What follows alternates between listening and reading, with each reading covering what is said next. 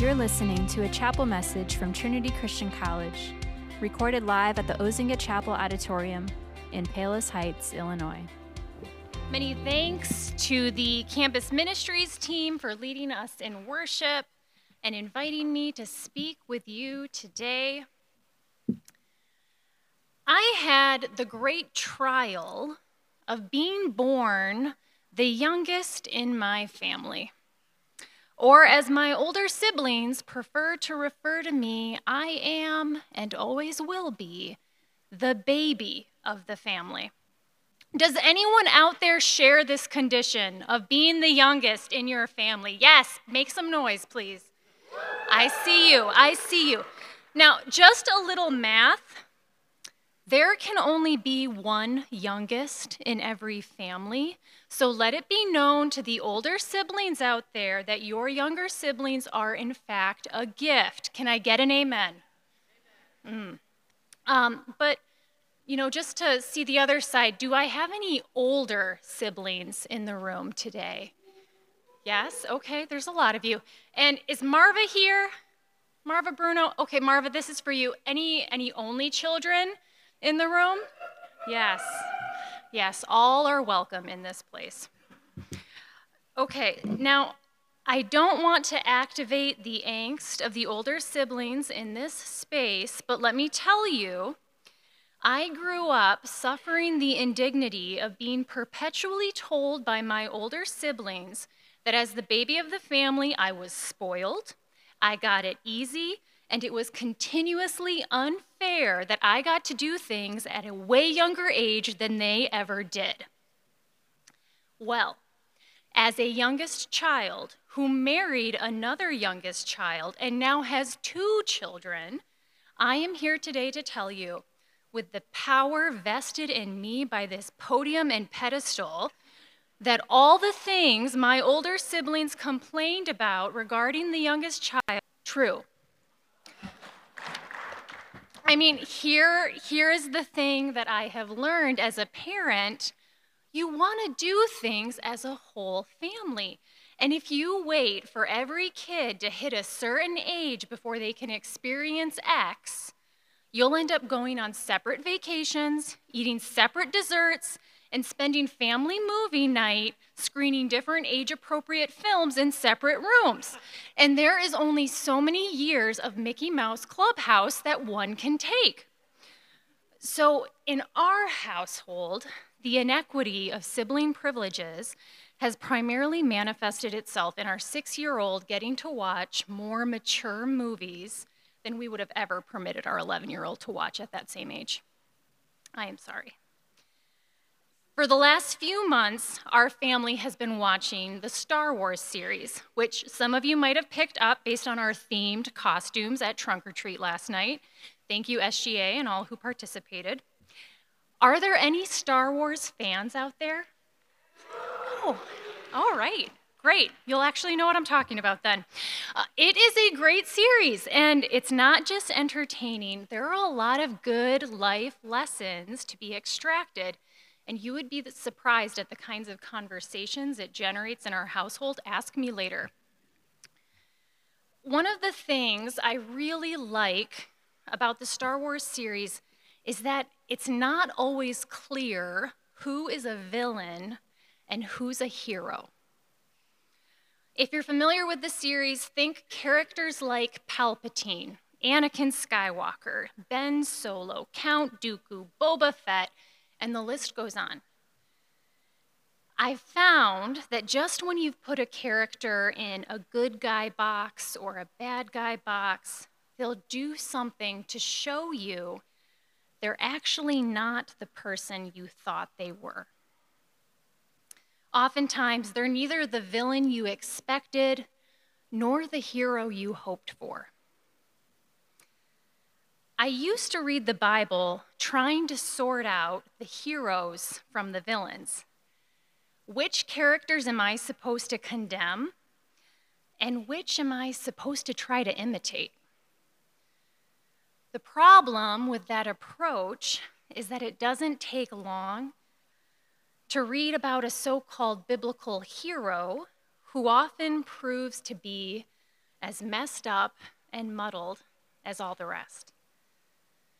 So, who then should we emulate? Case in point, in the book of Hebrews, Jacob, the character in our text today, is named as one of the great heroes of faith. But if we've read the chapters leading up to today's text, we see that Jacob is pretty objectively despicable. Our text today begins with Jacob running away for his life because he's ruthlessly betrayed his father to steal from his brother, and his very life is in danger because he has crossed too many lines. How is someone like Jacob a hero of faith? Quite candidly, Jacob was always one of my least favorite biblical characters. And not just because he gives younger siblings a bad rap. I think Jacob shows up as arrogant, entitled, selfish, and super sketchy. For most of the chapters of his story, he is, to put it bluntly, a self preserving punk. And yet, Jacob eventually becomes known as a hero of faith, although we're not there yet. In our text today, God comes to Jacob when he is still sneaky and self absorbed which signifies to us that God's seeking out Jacob cannot be about Jacob earning God's favor, and therefore must be showing us something about the character and way of God. Listen again to what the Lord says to Jacob in that encounter I am the Lord, the God of your father Abraham and the God of Isaac. I will give you and your descendants the land on which you are lying. Your descendants will be like the dust of the earth, and you will spread out to the west and to the east, to the north and to the south. All peoples on earth will be blessed through you and your offspring. I am with you and will watch over you wherever you go, and I will bring you back to this land. I will not leave you until I have done what I have promised you.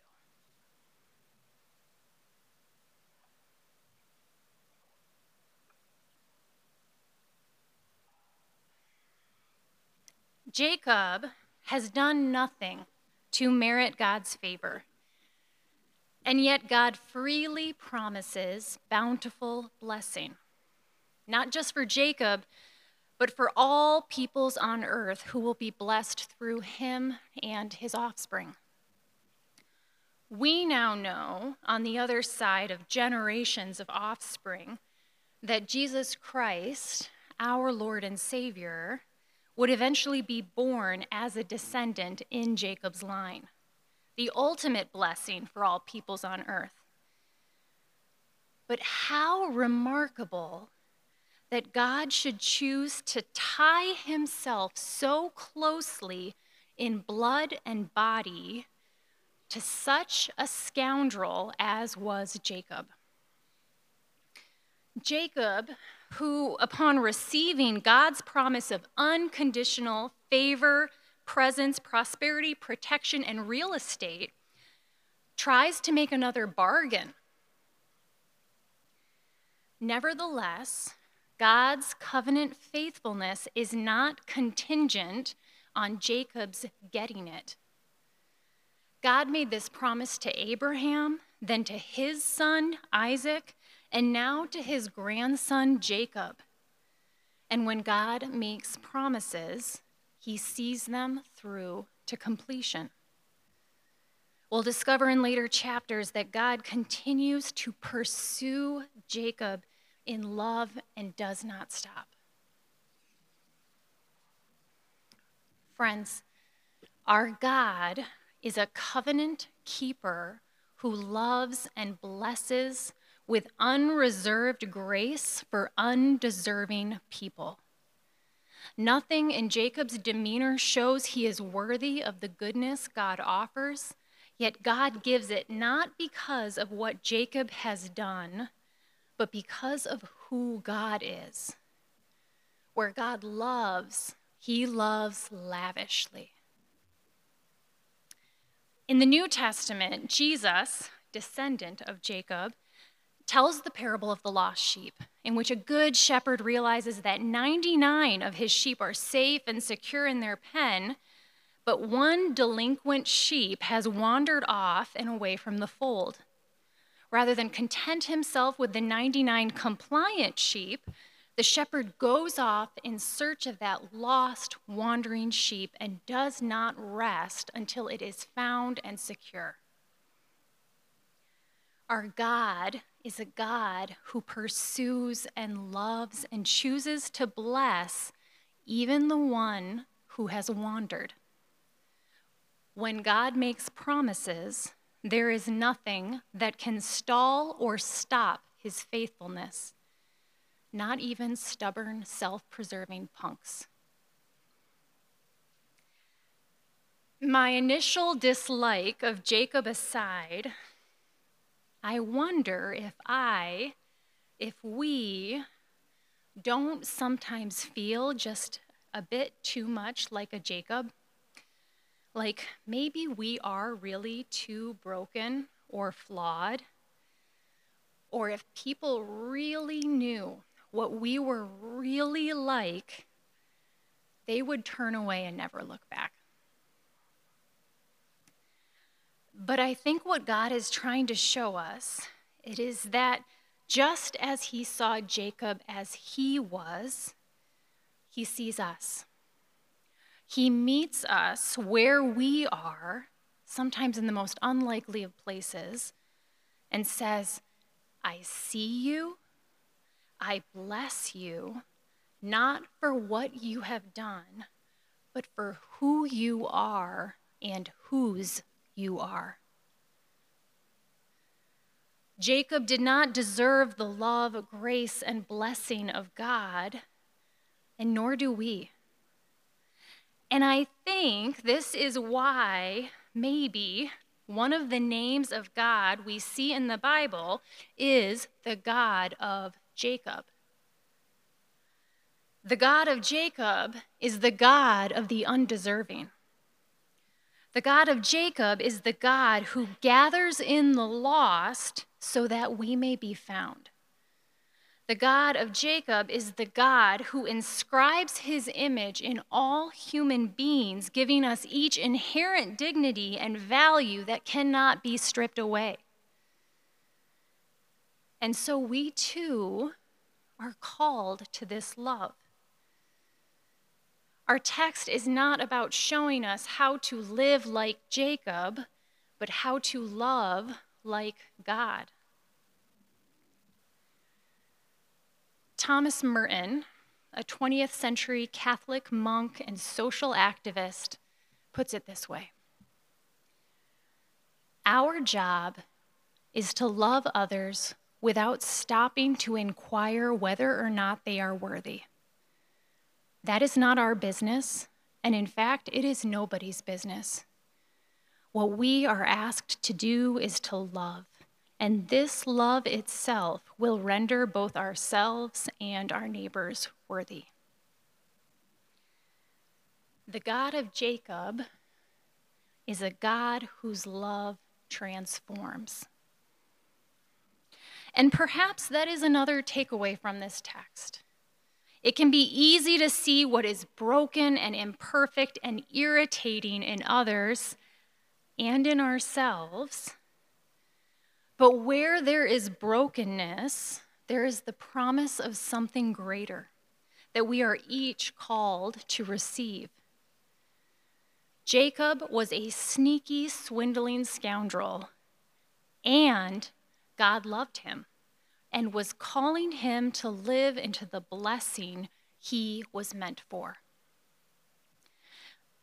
And so we too receive that blessing as people also grafted into God's covenant. God says, I am with you and will watch over you wherever you go. I will not leave you until I have done what I have promised you. Thanks be to God. Thank you for listening to Trinity Christian College's Chapel Podcast. To learn more about campus ministries at Trinity, visit trnty.edu slash chapel.